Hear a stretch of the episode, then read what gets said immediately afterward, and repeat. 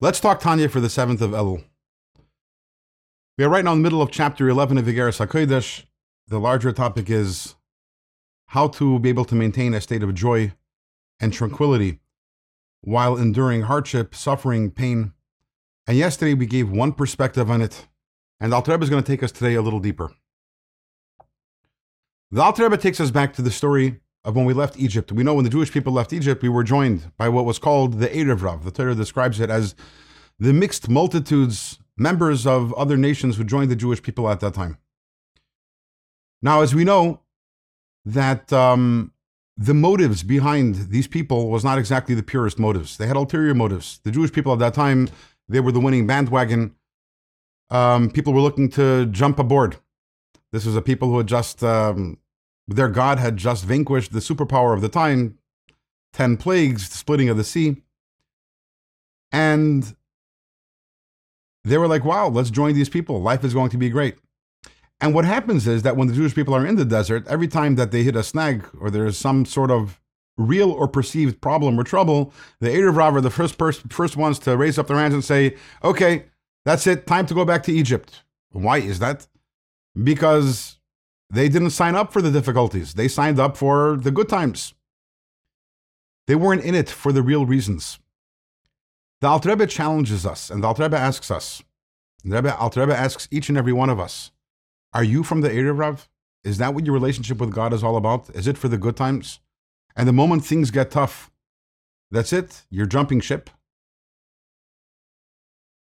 After all, we're in a relationship with God and we accept everything. Whatever God gives us, we understand its goodness, we understand it's for our best. But more importantly, it's not even about that. In fact, Alter Rebbe uses very harsh words over here. He says, someone who's in the relationship with God, and it's all about themselves and their personal benefit, it would have been better for that person had he or she not been created. This is what we're put down over here to experience this relationship with God, an unconditional relationship with God.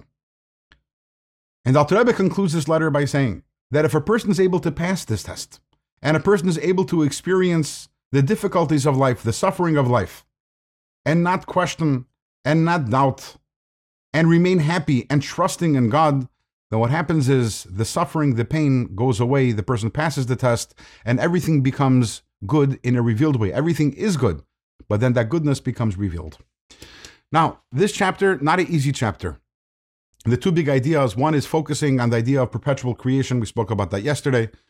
And the idea that everything that comes from God is good. After all, He's recreating the world at every moment. Then the next idea, which we discussed today, the idea of being in a relationship with God, a pure relationship, one that is not based on ulterior motives. And some of us might think, yeah, that's very, that's very high spiritual stuff. It's not for me.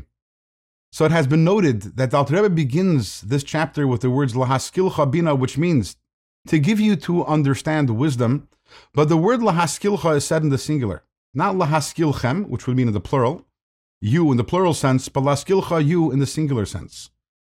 Which means that Alter Rebbe is addressing this chapter to every single one of us individually.